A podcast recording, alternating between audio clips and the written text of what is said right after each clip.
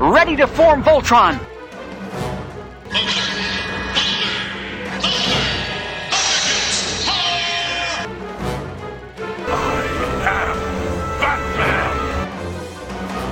This is a job for Superman. Power Rangers! Right away, Michael. Autobots, transform! By the power of Grayskull! For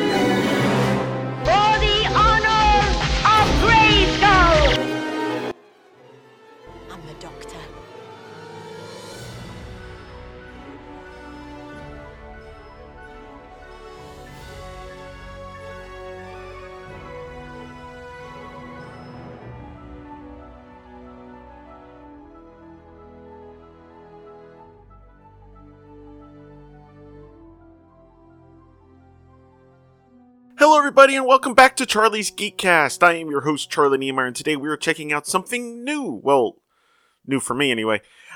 I made a request for suggestions of things to cover on the show, and many of you responded. One that piqued my interest because it was kind of the only thing that wasn't Superman, and I thought it would be interesting to check out something that isn't necessarily Superman for a little bit, was suggested by the Conway Twitty of podcasting, Mr. J. David Weter. But you can call him Dave. He suggested the Star Trek comics from Gold Key. Now, Gold Key published comics from around 1962 to 1984 and is mostly known for their license books, covering everything from Looney Tunes to Hanna-Barbera to Disney to Bullwinkle, Happy Days, Adam 12, even more than that. If there was a popular TV show or cartoon, Gold Key probably had a comic for it.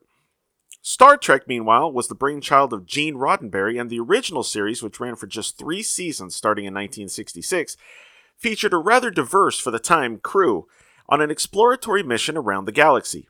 The series was followed up with an animated series, and then was pretty quiet until the series made the jump to the big screen in the late 70s. However, its influence was amazing, and is still felt today. During that quiet time I mentioned, NASA's first space shuttle was named the Enterprise this was just a test vehicle It never actually went into space, but it was their first of the new fleet of space shuttles that they were coming up with to, for reusable vehicles to go up into space. And of course, when they christened it, they had most of the cast plus Gene Roddenberry were all there. And there have been numerous movies and TV spin offs and podcasts, many of which are on this very network. Not bad for a show that just lasted three years. Oh, and although it was rather sporadic, at least at the beginning, Gold Key's Star Trek comics also helped bridge that big quiet gap, lasting until 1979, which was around the time when the movie came out and the license started going back and forth between DC and Marvel. As for my Star Trek history, eh, I don't really have much. I've seen a few episodes of the original series. I saw quite a bit of the animated show when it when it was on Nickelodeon when I was a kid. I've seen the first four movies. I've seen a handful of next gen episodes, a couple episodes of Deep Space Nine, especially the one where they go back to the Trouble with Tribbles episode from the original series. Uh, I've seen quite a bit of Voyager, thanks to my dad, but I believe that was limited to just the first two seasons before we kind of fell off of that. Uh, I saw the first reboot movie, or is that what they call that? The reboot movie? Anyway, uh, I haven't seen Enterprise or any of the newer shows since then or any of the other movies. Um, I had a few comics from the mid 90s when DC had the license, but I really didn't read them. They came in a big pack with a whole bunch of other comic books. Uh, as far as I know, network founder Scott Gardner has them now, unless he sold them off. But that's about it. So I know, and I know that's blasphemy, especially on this network, but it just wasn't my thing. Just like I don't like Harry Potter. anyway, uh, we're going to see how that's going to affect my view on the first issue of the Gold Key series right after these quick promos. See you in a second.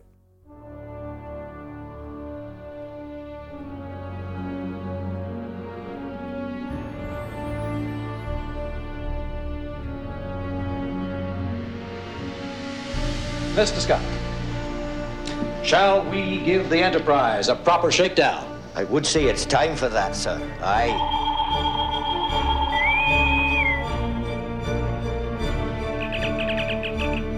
Before this drama unfolds, we give welcome to the ones named Kirk and Spock. You! What planet is this? Which one of you is the captain? Do we violate the treaty, Captain?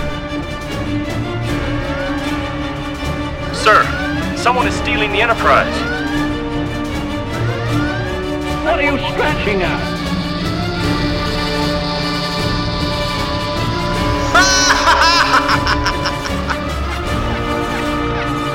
Humans make illogical decisions. Destruct sequence completed and engaged. No! Yes, I found Mrs. Spock! I'm talking to Mrs. Spock, you understand?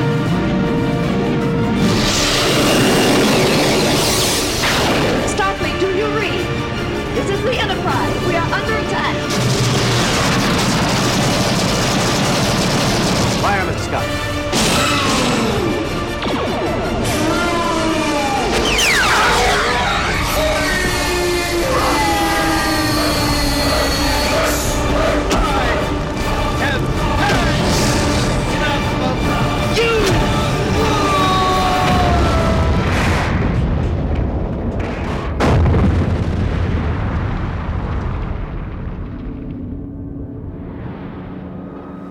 Scott Gardner and Chris Honeywell, the two true freaks, every month for a new episode of Star Trek Monthly Monday. Every month, you will get a classic episode of Star Trek the Original Series, a Star Trek comic, and who knows what else. Episodes of Star Trek Monthly Monday can be found for free at twotruefreaks.com. They can also be downloaded for free from iTunes. I'm Captain Benjamin Sisko. Welcome to Deep Space Nine. Red alert! All crew members report to battle stations. Red alert. Shields up. What shields? You're Starfleet officers! Now start acting like it! Oh, it's just Garak. Plain, simple Garak. Dax, we might have just discovered the first stable wormhole known to exist. The wormhole does bring them our way, doesn't it? Everyone wants a piece of the new frontier. This will shortly become a leading center of commerce and of scientific exploration. And for Starfleet, one of our most important posts. Quite a motley crew you've assembled here, Benji. Listen to The Prophets, a Deep Space Nine podcast. And here are your hosts, Andrew Leyland and Paul Spataro. Bloody hell. Oh, I love a woman in uniform. twotruefreaks.com.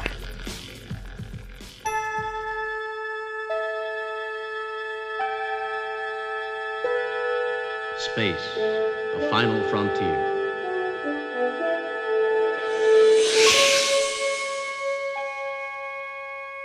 These are the voyages of the starship Enterprise.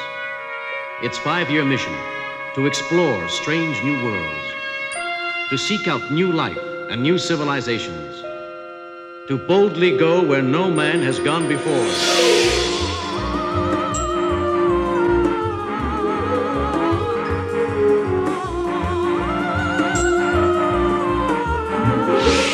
All right, Star Trek number one, cover dated October 1967 with an on sale date of July 27th, 1967, and a cover price of 12 cents.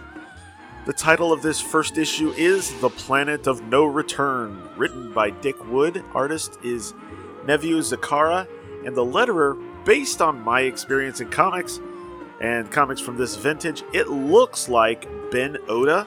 There's nothing that says that. The letterers weren't really credited back then, but that looks like Ben Oda's handwriting, based on what I've seen of his at DC Comics later on in the Bron- later in the Bronze Age. In any event, we begin our story. Captain's Log, Stardate 1809.2. The Enterprise is exploring Galaxy Alpha and has not yet spotted any life anywhere until someone spots a planet steeped in Kelly green vegetation.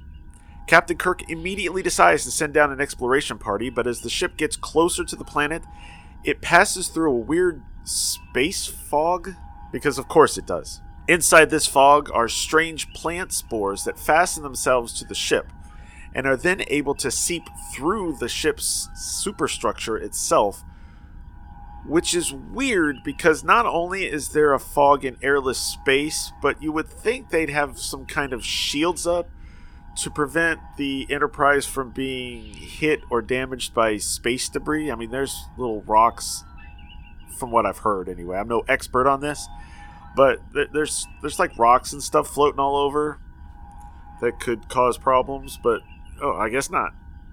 Anyway, Mr. Spock and Dr. McCoy who is wearing a green shirt rather than his normal blue shirt for some reason, are preparing rations for the exploration party when the spores seep in and start turning some of the guinea pigs, and I say some of them, I think there's really only two guinea pigs, but anyway, uh, starts turning the guinea pigs into hostile trees. Help soon comes in the form of some guards. Not sure what they were guarding. I don't know why you'd guard guinea pigs, but whatever. After Spock calls for them to help. Apparently, setting their phasers to vaporize, they blast away the plants. Soon, both men meet with Kirk to discuss the situation, with Spock hypothesizing that the guinea pigs picked up some alien spores while they were being quote unquote space tested weeks earlier. So while he stays behind to investigate, Kirk, Bones, and three actually, I say three. Kirk Bones, this girl named Janice, oh and then two, I'm thinking who are original characters, Hunt and Dean, all head down to planet KG, which stands for Kelly Green. After beaming down to the planet's surface, Hunt almost immediately passes through a patch of mist and begins turning into a plant himself. At this point, a giant plant uses a form of super suction to suck the crew members into itself, presumably for a nice big meal. But before they can be eaten, the plant is attacked by a weird looking tree. The battle is fierce, but the tree eventually wins before it collapses dead. A quick search turns up Hunt's ID bracelet on one of the branches, indicating that Hunt had completely transformed into a tree and then saved them. Unfortunately, everyone is wearing matching jumpsuits, so we'll never so we will never know if he had a red shirt or not. After burying Hunt, Kirk makes his report to the Enterprise. Spock is ready for them to beam back to the ship, but Kirk states that despite the dangers, they're going to stay on the planet for more investigation. Soon they find a community of plant life, com- complete with houses and other buildings, also made of vegetation. But they get a little too close and are soon attacked by what Kirk figures are sentry trees. As the trees close in, they all use their phasers to blast a hole in their rings large enough for them to slip through and eventually find a cave to hide in. Unfortunately, there's a second entrance into the cave which another plant uses to grab Janice. The men are unable to stop the giant plant, but they follow it as it drops Janice off in some sort of cattle pen. They attempt to blast through the thorny barrier, but new thorns quickly grow to replace the destroyed ones before they can even pass through it. The next part of this story involves observation for the most part. After watching the plants herd some animals into a slaughter run where they are fed to some different looking trees, they realize they don't have much time before the same thing happens to Janice. In desperation, Kirk comes up with an idea to have the Enterprise blast the plants, but the calculations have to be perfect to ensure none of them are killed in the process. As they finish relaying the readings to Spock, Janice is grabbed and is herded toward those weird trees. Fortunately, Spock's blast is spot on, vaporizing the plants and part of the thorny barrier, but leaving Janice unharmed. After a quick rescue, the trees start shooting out more of those spores from earlier, but the team are beamed back to the Enterprise before any of them can be touched by the spores or infected. Janice and Kirk are ready to leave, but Spock has calculated that if the planet continues to emit spores into space, they will eventually continue to float out there forever, infecting other planets, which will in turn emit more spores. There's only one way to stop all this. Captain's Log, Stardate 1810.1. The Enterprise orbits around the planet, firing laser blasts to destroy all life on the planet. And as we watch all the vegetation burning away, the issue abruptly ends. Okay, a few things to get out of the way right up front. Keep in mind, this is the first issue, and according to the write up, I got these from the trade paperbacks that are being put out by IDW. And according to the write up, the first few issues were done without the writer or artists even seeing an episode of the show. They just had some promotional stills to go by. So, and an and kind of an outline. So, there's some things that happen in here that are a little off, but you can kind of look past them. Number one, the transport room is referred to as the teleportation chamber in this issue. Also, in my limited experience with the original crew, Bones who is not referred to as Bones at all in this issue, seems a bit more reverent toward Kirk than he is on the show. We also see no obvious evidence of any of the other well known crew members like Chekov, Sulu, Uhura, or even Scotty. All of this is due to the issues being worked on without the writer or artist having seen any of the episodes, like I said. In fact, Zeccara apparently only had a few promotional stills to use for reference, which is why there's a concerted effort to limit the number of close ups. It's also why Kirk rarely looks like William Shatner at all in this issue. I kind of like that this story follows the usual Star Trek formula, but manages to do it in a way that could not possibly have been done on a TV budget in the 60s. With two of the away team being original characters, you also had a sense of worry reading the issue because that meant that either or both of them could die. I actually thought Janice was an original creation, but a little more research showed me that there actually was a, a character named Janice who was a blonde haired woman that was on the show. I don't know if they knew this or if this is a coincidence, Maybe someone can let me know. Unfortunately, the second half of this story really dragged on a bit. The first half of the issue was pretty busy with all the setup and movement and the plant attack and all that stuff. But most of the second half was just observing and watching them herd animals and feed the plants. Just kind of. Hmm. The genocidal ending is also kind of crazy too, but very abrupt there isn't even a the end at the end of the last page. I had to double check to make sure I wasn't missing something. Also, at the end, the Enterprise can be seen flying in the skies over the planet, which I don't believe ever happened on the original series or any other series or the movies, except for that time where the Enterprise was, you know, crashing into a planet. The art is actually pretty good, though, although I do have to admit to being confused over which one was McCoy and which one was Kirk for most of the issue. They're all wearing the same outfits and these two in particular have similar hair color. Dean had red hair, so he was kind of easy to pick out when they remembered to color his hair. And Janice was a blonde woman with a red wool hat because, of course, you're going to wear that when you go out. So she also kind of stood out, but these two were just white, brown haired men in the same outfits, so they were they seemed kind of interchangeable, even with the stuff they said. But that's gonna do it for this issue. After a quick break, I'll be back with some listener feedback. But first, Playing us out is the number one song for the week of release, which was Windy by The Association. I'll be back in a bit.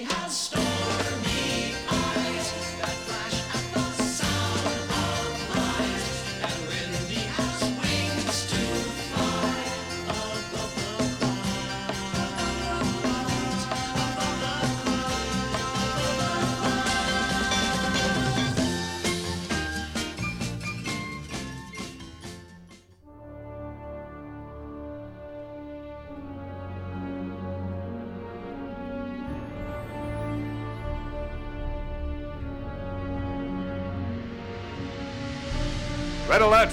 All hands to battle stations. Engage.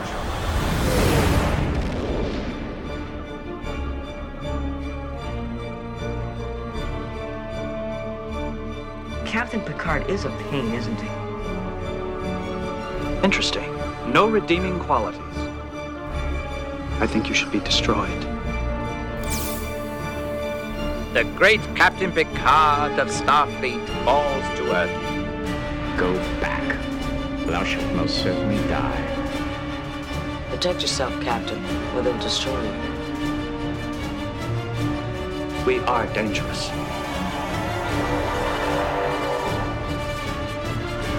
What can I offer except myself? Can we just get down to it, please? Get us out of orbit!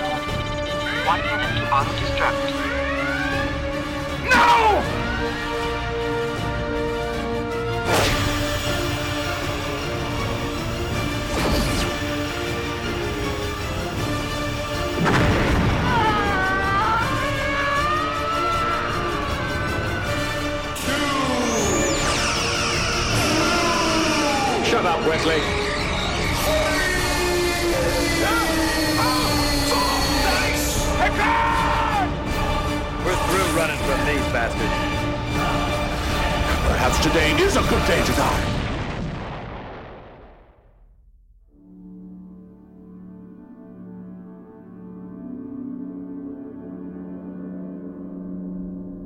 Join the two true freaks, Scott Gardner and Chris Honeywell, for Star Trek Monthly Monday. Every month, the freaks will bring you two episodes of Star Trek The Next Generation and more. Episodes of Star Trek Monthly Monday can be found for free at twotruefreaks.com. They can also be downloaded for free from iTunes.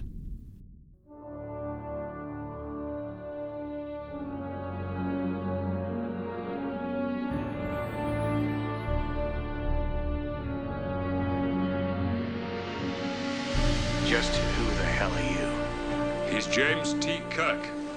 Don't you read history?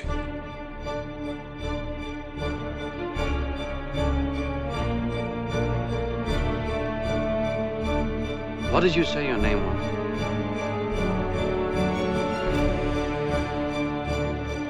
Captain Jean-Luc Picard of the USS Enterprise. Which one of you is the captain? Do we violate the treaty, Captain. Red alert! All hands, battle stations! This is Captain Kirk. Incorrect. Can we just get down to it, please? Prepare to attack. All hands battle stations.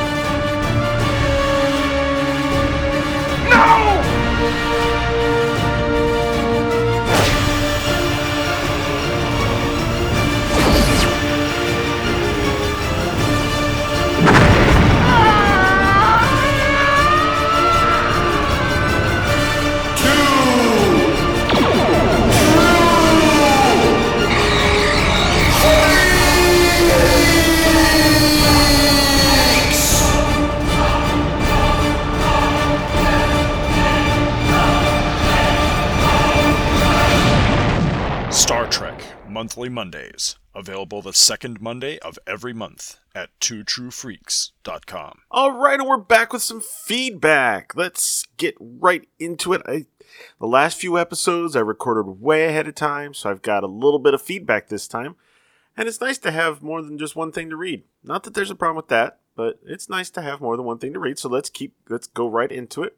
Starting from Dave McElvaney, who sent this in back on August 4th when the release of episode 60. And he writes First, thank you for returning to the microphone with more Bronze Age Adventures of Superman.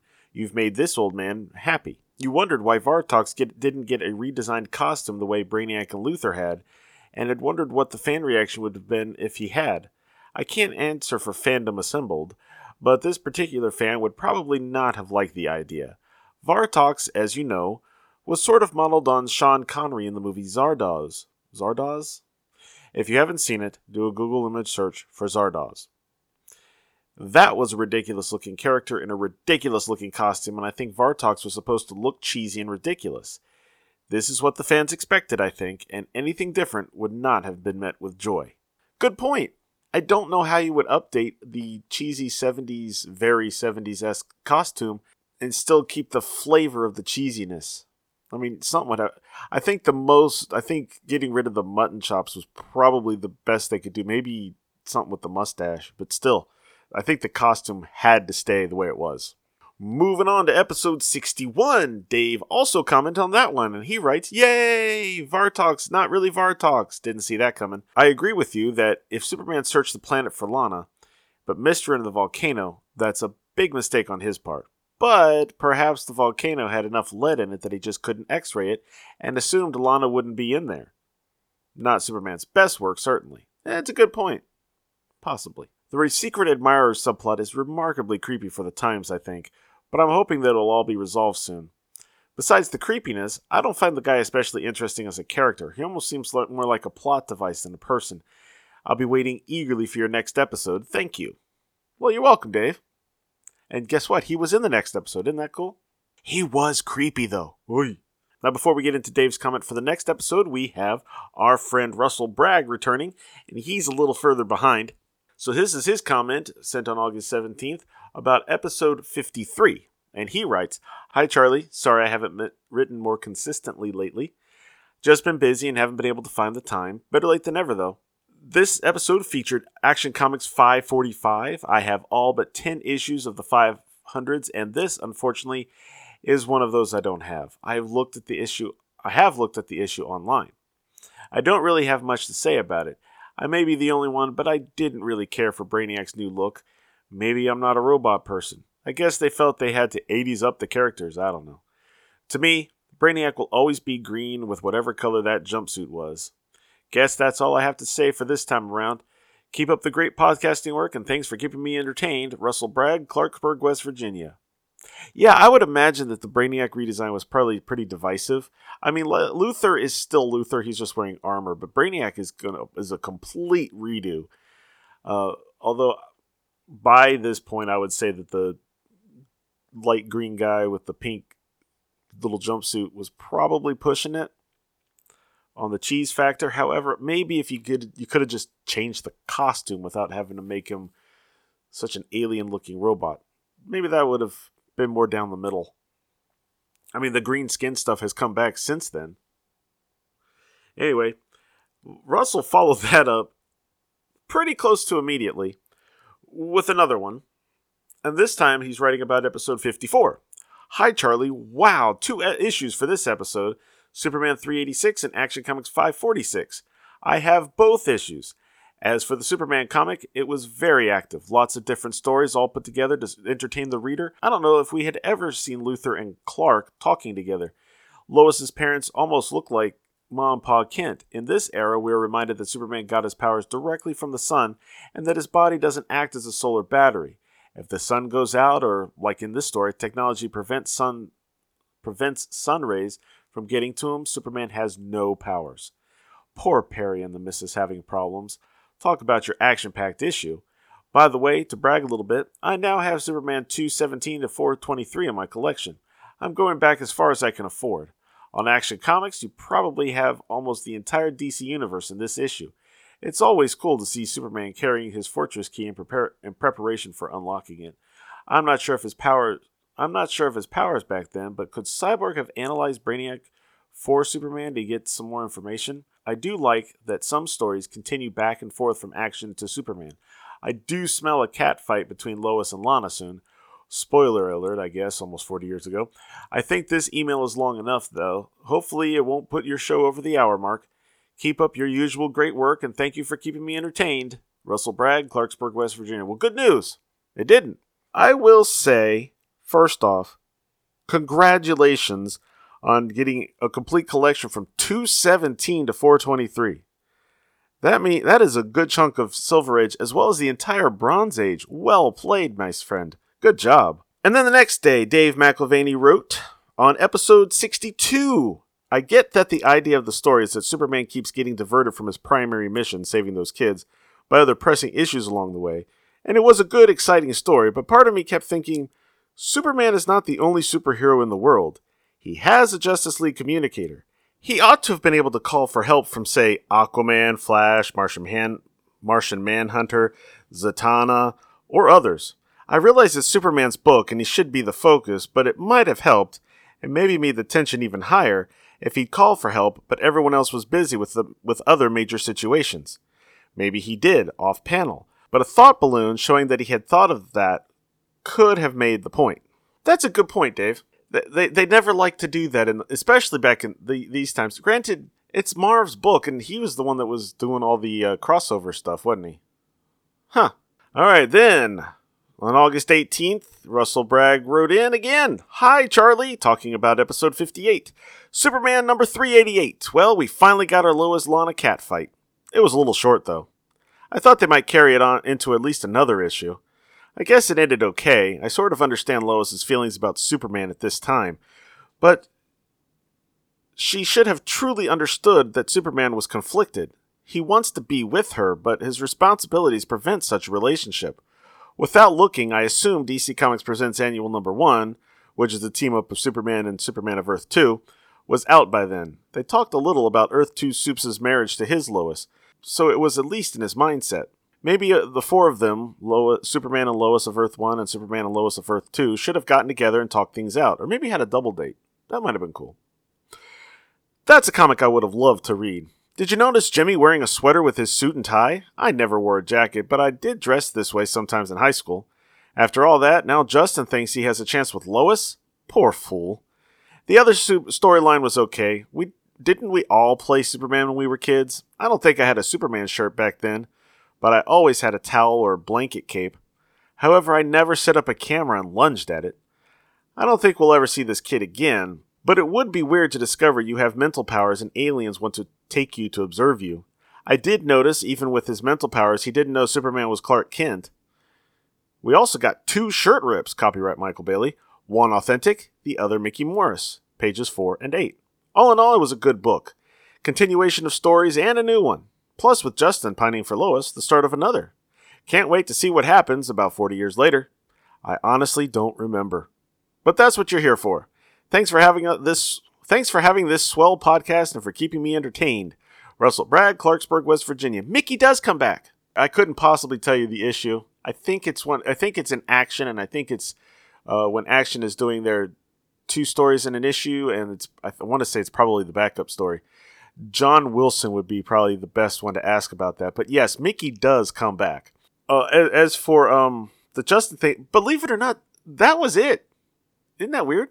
I mean, nothing happened after that. It's almost like the like they had an idea, and then sometime during the rest of the work, when Cary was obviously working on his own for a little bit, he was just like, "Yeah, I don't feel like messing with it." And then Marv changed his mind about it too. I don't know. Moving up closer to the present, Dave McIlvaney left a comment on episode 63, geeking on Superman in the Bronze Age, out number 17. Well, I'm glad that Vartox got back to his own body. No one but the one true Vartox could really pull off that look. I'm not entirely sure how or when Vartox managed to get into Wallace Gurkheim's body, but I'm glad he did. On your point about Gurkheim's creepiness being something he probably should get therapy for, I'd imagine his suicide attempt would be even higher on the list for things he might need therapy for. Presumably, WGBS will offer benefits that will allow him to pursue this option. You know, you totally got me on that.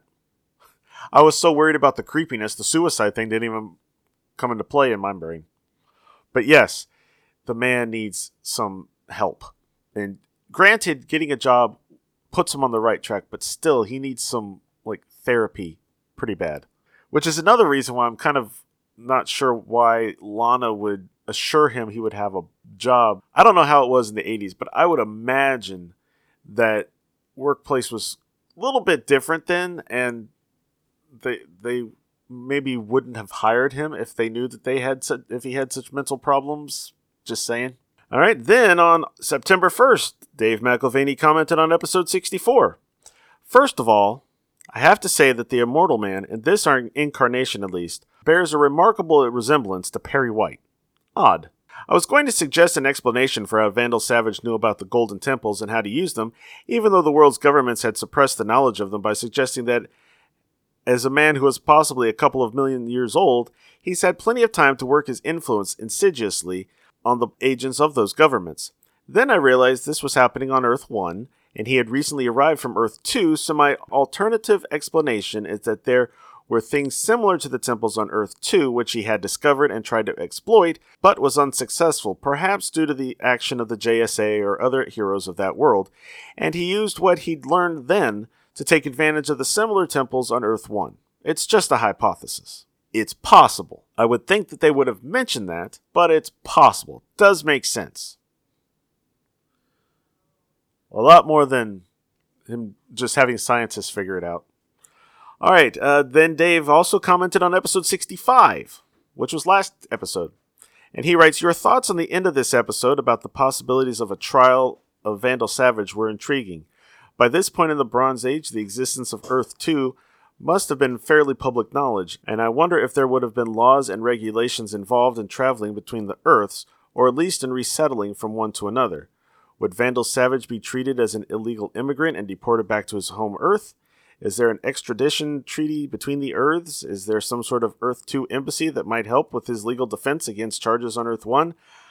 I would find those questions pretty interesting, but I don't know that there would be such strong appeal for a comic book story exploring them. All right, I'm afraid I'm going to have to disagree with you a little bit on this one, Dave. The issues before this kind of made it clear, well, I don't know about clear, but kind of insinuated that no one knows much about the whole Earth 1, Earth 2 thing. They didn't understand anything, and Vandal Savage has no criminal record on Earth One, which was why he was able to own a company and all that stuff, all the stuff that happened during the whole storyline. Anyway, so I one and they'd already looked up his records. So I one, I don't think he'd be treated as an illegal immigrant. Two, I don't know about how things are on Earth Two, but on Earth One, they apparently don't know about the whole multiple Earth thing, which I guess makes sense because so I believe I'm pretty sure, and I'm no expert on DC Comics, but I'm pretty sure that, that the only people who have crossed between the Earths are the superheroes and the supervillains. I don't think anyone even realizes there are multiple worlds or multiple Earths until we get to the crisis. Therefore, I think Vandal would just be treated as basically like Lex Luthor during the Man of Steel miniseries, the John Byrne's Man of Steel miniseries, where you know he has no record and therefore, you know, with good expensive lawyers, they could probably get him off and he'd be fine. That's what I'm thinking. But I, you know, but you're right. in 1984, I don't know. Well, one, I don't know that they could do that as a storyline, and two, I don't know that Julie Schwartz would do that as a storyline because that's just not the kind of comics he did. Especially with Superman, he was doing very he edited very plot oriented stories. I don't think he would allow a long ongoing story involving a trial. He says, I was just about to make a joke about the fact that he did that in the Flash, but he wasn't editing Flash at that point, so I don't know what I'm talking about. Anyway, I hope you all, I want to thank you all for listening. I want to thank Dave and Russell for writing in, and I hope you all have a wonderful week and, or week or two. I don't know exactly when the next episode will be coming out. It will be coming out soon. Just, I don't know the exact date. Uh, so I hope you hope you all have a great couple of weeks, and I will be back next time with some more super stories. I believe the next time is a Dave McIlvaney. Apparently, I just listened to the Daves. Uh, but next time we will be looking at a Dave McIlvaney suggested story, which was the amazing story of Superman Red and Superman Blue. So we'll see that we'll see that next time. I'll see it next time. You guys won't be able to see it. It's an audio thing. Anyway, I hope you all have a great couple of weeks, and I will see you then. Bye, everybody. Thank you for listening to Charlie's Geekcast. Feedback for the show can be sent to charliesgeekcast at gmail.com, or you can feel free to leave a comment at the show's posting at charliesgeekcast.com. All images and music heard on the show are copyright their respective copyright holders and are used for entertainment purposes only. No infringement is intended. Charlie's Geekcast is a proud member of the Two True Freaks Internet Radio Network.